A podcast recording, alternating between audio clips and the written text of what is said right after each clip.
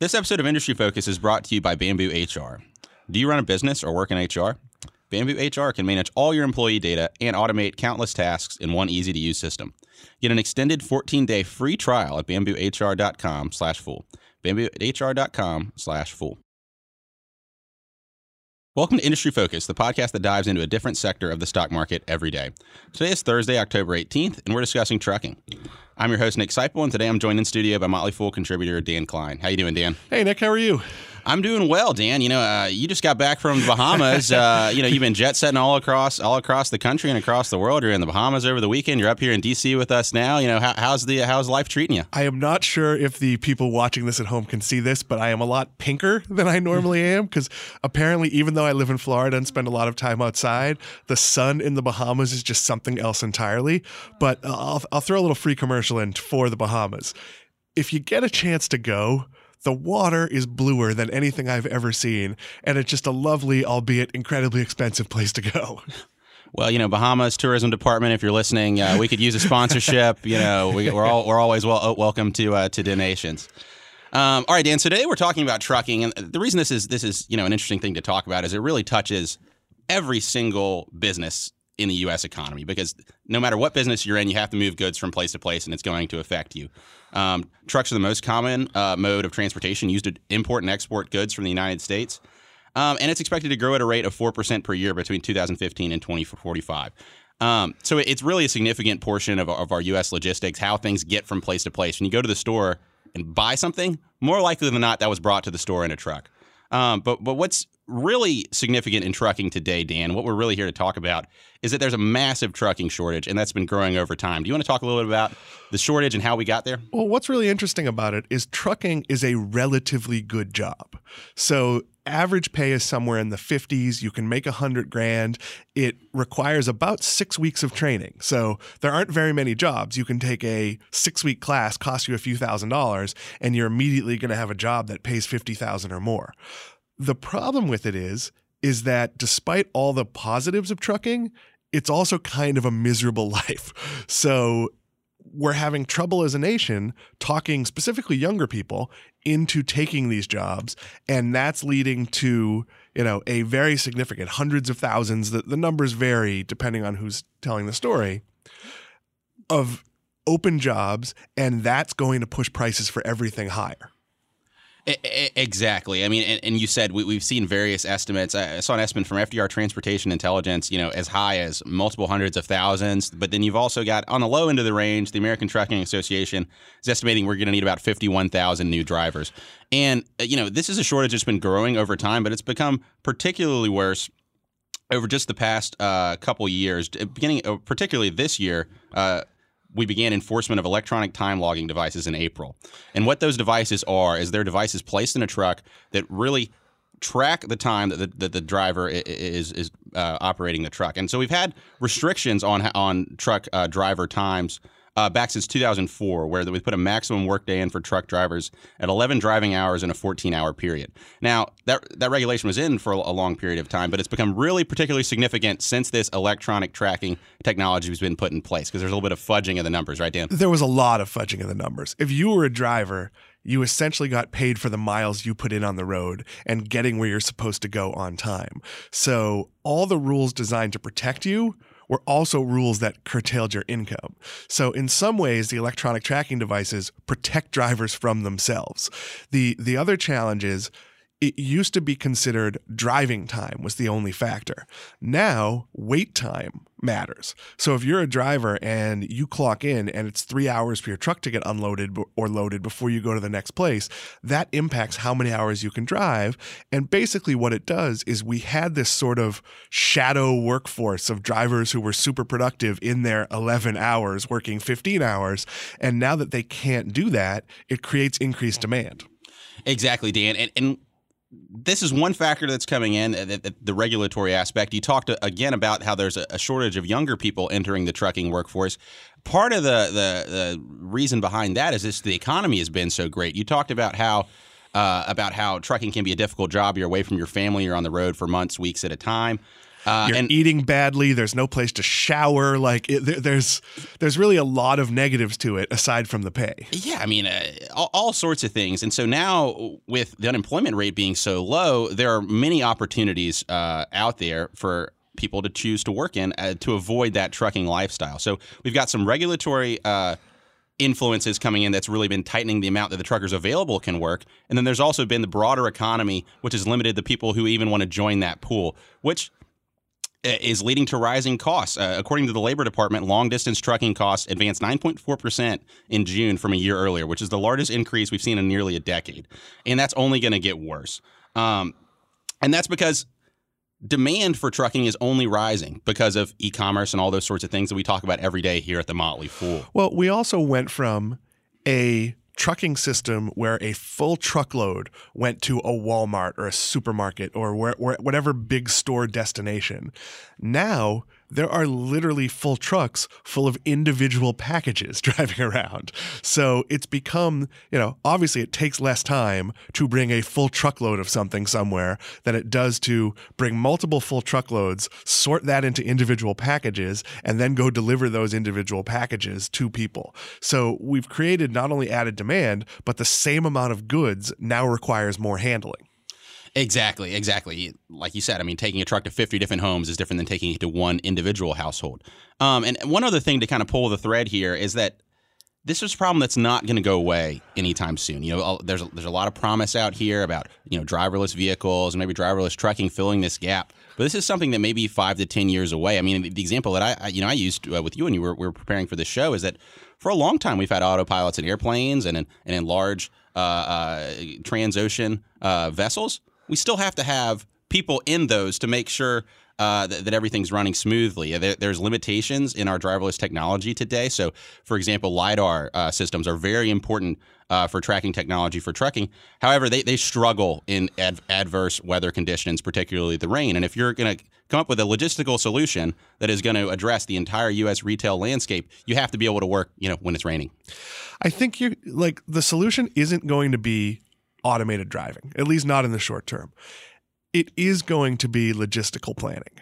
You're going to have more companies do what Amazon, Target, and Walmart have done, which is absolutely work to maximize their supply chain, to know full well what the cheapest way to get the the gross volume to a warehouse and then the individual item to you and that's going to be a mix of absolutely everything from trucks to drones to pack mules, like whatever, what probably very few pack mules, whatever works in each situation.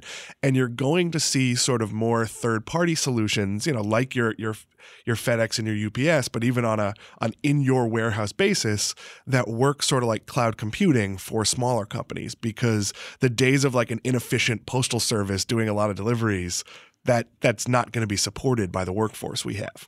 Exactly. And then I, just one last thing I want to mention before before we go to the break and go to the second half of the show is that you know this trucking factor is really uh, affecting logistical infrastructure, but as well we have to talk about tariffs. When you're putting increasing fuel costs, a trucking shortage, and tariffs on top of the existing uh, logistical infrastructures of these businesses, that's really creating pressure points for these companies. So the big, the people who can really manage their logistical expense are really going to be in a position to thrive here. I think we have a retail world that is sort of looking a little to the future.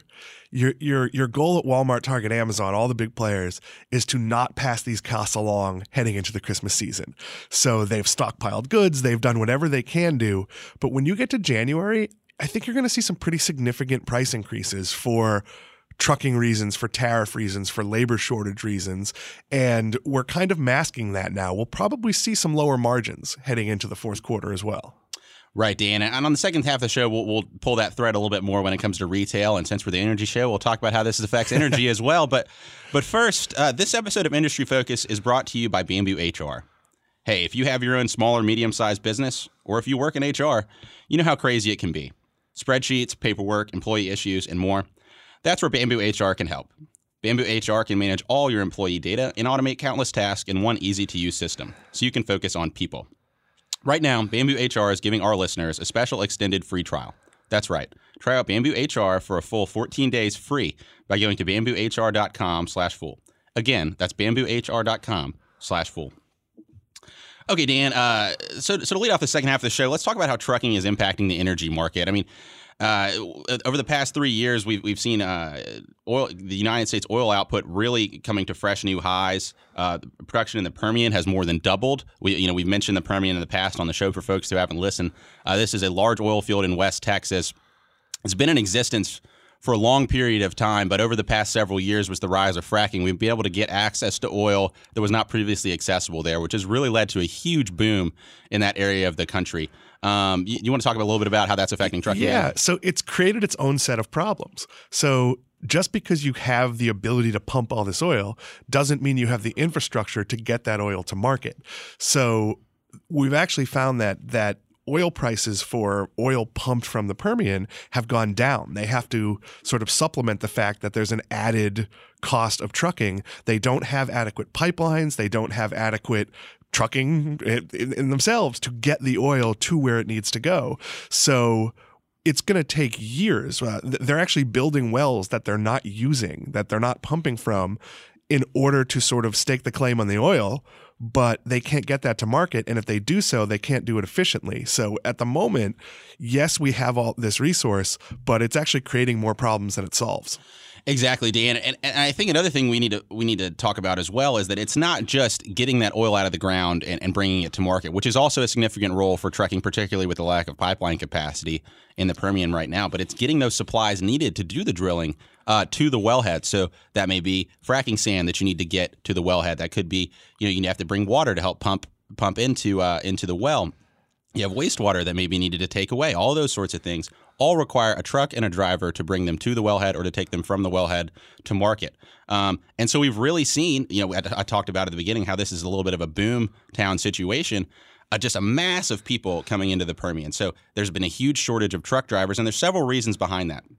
First off, US 285 is, is the large uh, thoroughfare between Carlsbad, New Mexico, and Pecos, Texas, which is really the heart of the Permian. And over that period of time, uh, from 2008, when, when fracking really started getting out of the ground until last year, traffic on that road has gone up 10x. So you already have a shortage of drivers, but then in, then in addition to that, you have the infrastructure that that those drivers use to transport goods from place to place is really becoming strained. And that's not uh, just in the Permian. This is a microcosm of this, but nationwide, where we've had infrastructure problems. We saw it in the past in the last presidential election. It was it was a, a huge issue. Um, and, and, so that's a thing that's affecting the uh, the Permian. Um, so we have this infrastructure problem. All right, how do you fix the problem? You invest in infrastructure. You build out the road. What does that do? Well, that means you have to have workers on the road, which even makes this problem even worse because you already have too many people for not enough road. You're doing work on it. It makes the congestion even worse. And this is another thing to add into what we're talking when we're talking about trucking. According to the American Trucking Association, the trucking industry loses fifty billion dollars a year sitting in traffic. And that could be places like the Permian, which there's an artificial number of large number of people there, but it could just be uh, in other places across the country where infrastructure is really dropping the ball. And this is one of those cases where you have to at some point accept the pain. I think we've all lived someplace where they announce we're going to widen the highway and you think that's great. I drive to work. There'll be four lanes instead of three. And you, what you don't think about is that for two years, there will be two lanes instead of three as they deal with this. That's what has to happen in the Permian. And whether they build a new highway, whether they build, you know, rail capacity to get some of this stuff in, new Pipeline. pipelines, they're, they're going to have to do this. And the problem is when you're forecasting something like oil prices, you don't know if three years from now, what the impact of electric vehicles will be. The demand for oil could be dramatically different. You know, we, we, saw a lot of this in the the the the, the most recent Texas oil uh, bust in the 80s, where people had built an economy based on oil at $80 a barrel or whatever the number was. And when it dropped to 30, people lost their entire businesses. You know, like things like sports teams collapsed in those areas because there simply wasn't the income there used to be. That could happen if you make the decision to spend billions on building new roads. Right, exactly. And so so this is kind of just a microcosm for the limitations of infrastructure as well as when you put strains on, on areas how how trucking and things that seem like a background uh, industry really come to the fore and really uh, really limit uh, the prospects for growth. Um, now, Dan, let, us swing into retail, which is probably the place that uh, you know our listeners are going to interact with trucking the most. As I said to lead off the show, you know, I, I, used to work at a grocery store. Uh, you know, when I was in college, I worked at Publix down in Florida. You may be familiar with that. yes, uh, there's only about 300 of them within two miles of my house. Yeah, and every morning, you know, we'd have that truck come in and we put those goods out on the shelf, and people would come in and buy it. And that's happening in every retail store across the country, which is why uh, this trucking shortage is going to affect retail shoppers. So I, I think the the short version of what we're going to talk about here is just get ready to open your wallets. I mean, it, trucking becomes a commodity you know, for a while, I, I, worked in my family business and we brought in container loads of steel scaffolding from China. And when China was still sort of a novel place for, for companies to source stuff from, it was relatively a fixed price and somewhat inexpensive to do that. As the demand increased, the amount of ships and containers did not. So you might say, okay, I can get that delivered for $2,200 uh, and it'll take six weeks. Or I could pay $8,000 and have it in two weeks. So it's a very fluid demand. And your store, you know, Publix has a lot of buying power. Your local store does does not. So you may find you know the the big chains having an advantage especially the ones like like Walmart and, and Amazon that maintain their own trucking fleet over the sort of smaller group that's relying on FedEx, UPS, private truckers to bring their goods in because they're not going to be the priority or they're just going to have to pay more, which is obviously going to cost you more. Right. So, I, from your perspective, Dan, uh, what you think is, is, is this trucking shortage, as well as just all the other strains that are being put on, you know, international logistics, uh, dealing with these situations, the advantage is going to go to the the company that has the most scale, the ability to manage their logistical infrastructure in a way that they have you know more control over, and the ability to take labor out elsewhere. Um, so one of the things UPS has talked about is that they don't have a trucking shortage because they have a pipeline of workers. You go from the floor to a small truck to a to a big truck. They train you along the way. So if they need 20,000 more truckers, well they can put robots into the warehouse. They might not be able to automate driving the truck, but they can automate other parts of their workflow. I think that's something you're seeing at Amazon in their warehouses uh, and you'll see that more and more with Walmart, where the picking of the orders, whether it's for individual delivery or, or mass distribution, is going to be automated. So you're going to take workers out of the chain and sort of force them into trucks if that's the only job available. Right. I mean, I, talking about Amazon and their you know warehouse infrastructure. I mean, it really amazed me. Uh, a stat that I saw that currently Amazon requires one minute of human labor to get a package on a truck. So that means the they're, they're the people who are loading up the boxes, the actual humans. A robot comes to them, brings them the products that they need. The human just takes it, places it on the on the conveyor belt, and then that conveyor belt boxes everything up and puts it on a truck. And the, all these companies that can really squeeze all that kind of fat or wasted time out of their out of their logistics are really going to put themselves in a position to succeed. Yeah, and it becomes about efficiency. You talked about I think it was UPS how you never put your keys in your pocket. Yep. A big company can map out every efficiency, can literally do things like uh, build a bathroom in a location that makes it more convenient to, to make bathroom breaks faster for workers. A small company can't do that. They can sort of copy it a little bit. So th- this is really going to be another thing that sort of puts the squeeze on small business and really forces small business to differentiate on something other than price because the cost of goods is going to re- comparatively go down for big business and up for small business. Right, and and, and for these third party uh, providers, you know, you, you, talked a little bit about UPS and about um, how they've been able to kind of handle the trucking shortage. Another thing that they can provide, and they they call out, is that they can provide a different lifestyle for their truckers than than maybe someone who operates with another independent provider. In that, uh, UPS, uh, I believe their CEO, uh, no, their spokesman, excuse me, Dan McMackin, called out and said that for the average UPS trucker, they're out and back in the same day. They're sleeping in their own bed. They're not staying at a hotel or on the road. Um, and that's an advantage that some of these larger companies can offer to their employees that maybe an independent company just doesn't have the flexibility to do. And again, that's going to become a question of technology. I think you're going to see more of your trains try to limit overnight trips, try to, and we talked a little bit about this we might see infrastructure move more towards comfort. We've seen kind of a, a death of truck stops. They're they're they're not as prevalent. The days where there were shower facilities and, and even gyms and and decent, you know, food.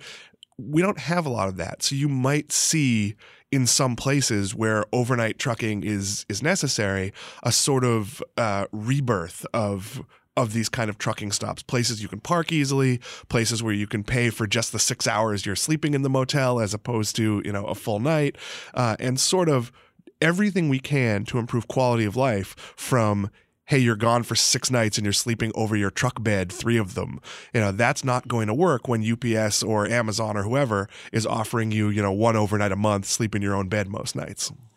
Right. Eh, eh, dan let's talk you know, we may have touched on this a little bit, but just to really pull the thread on it, how this omni-channel omni-channel retail is affecting trucking demand. We we talked about having the trucks having to go to all kind of different places, all those sorts of things. How does trucking fit in with that? How is it going to going to adapt? All those sorts of things. So we're in the very early days of logistics for omni-channel. I I think if you knew, you know, let's say you order something from Walmart for pickup in store I think sometimes if you knew where that had come from, it, it'd be preposterous how much money they lost, you know, getting you your your box of gluten free pasta or whatever it is they weren't they weren't stocking. It maybe was handled by six people, was on three different trucks, was on a shelf, was in a warehouse it's just like we talked about the other day where you get the Amazon item at home and it's not in the right size box for what you ordered.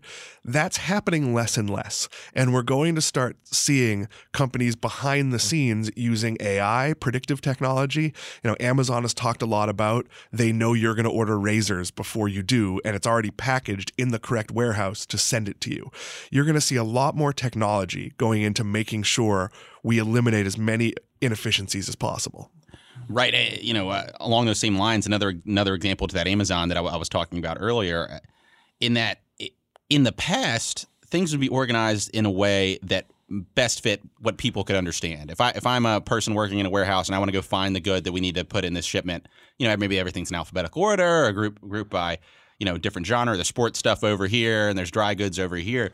What we're seeing now with these with these AI capabilities is that the way these things are organized would make absolutely no sense to you and me, but it's the most efficient way to do it based on the way this analytics has been done. And and it, you know, it might sound like a you know save ten seconds here um, by this different organizational structure, but when you think about a company like Amazon that's doing millions and millions of transactions, or Walmart, those little fractions of a penny saved at each step down the line become millions and millions of dollars. I think we're also in the early days of let's call it flexible demand, where Walmart will actually offer you a cheaper price on certain items if you just go to the store and get it. Mm-hmm. Uh, Amazon will sometimes give you a little kickback if you're willing to not get two day delivery. Yep. And we're both big Amazon consumers.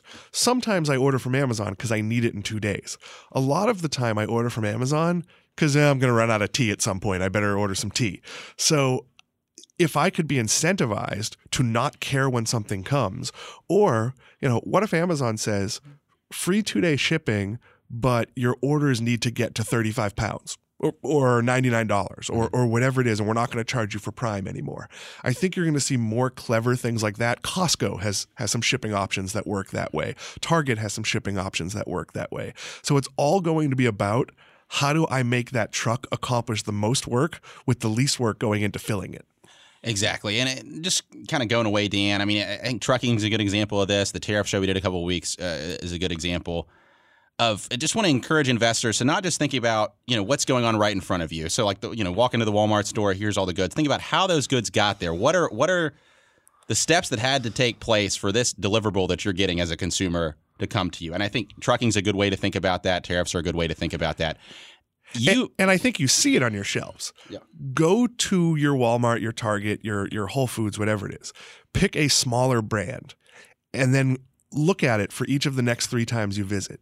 You will no longer see instant replenishment of smaller brands. You will see when two thirds of the inventory is gone, maybe they place an order and get because everything for, for that small brand to compete, they have to send you a a caseload, a, you know, a pallet, whatever it is. They can't send you, oh, hey, you're out of the jalapeno flavor. I'll send you three of those. So you're going to see sort of some different trends in shelving and companies trying to figure out ways to sort of make that work because you don't want to be out of stuff.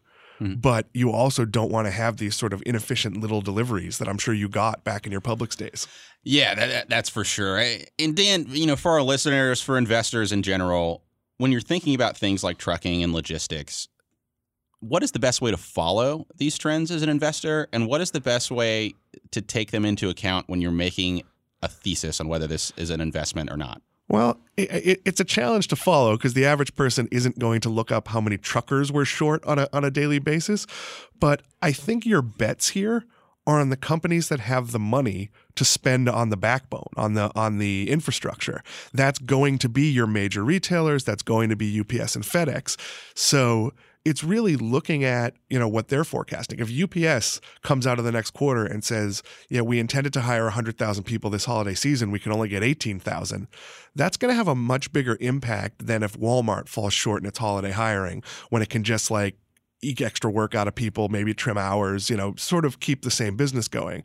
So look at those trends, but eh, for the long term, the big guys are going to win here.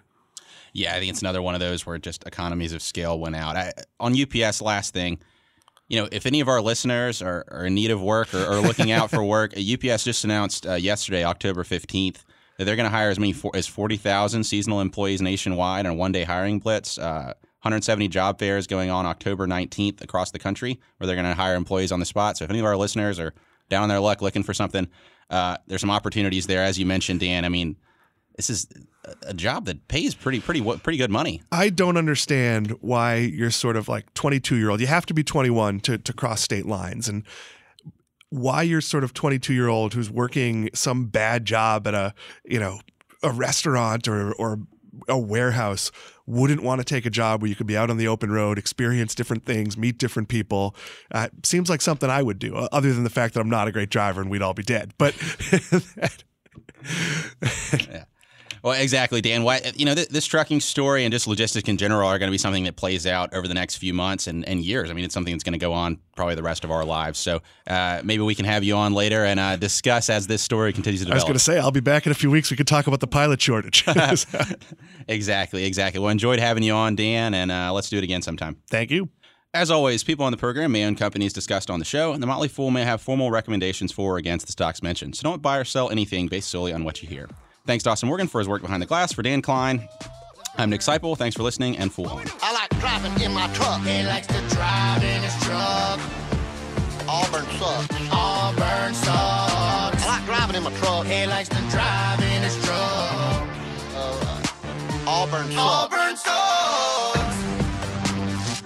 I like trucks. He likes trucks. I don't uh, I don't care for Auburn. He doesn't care.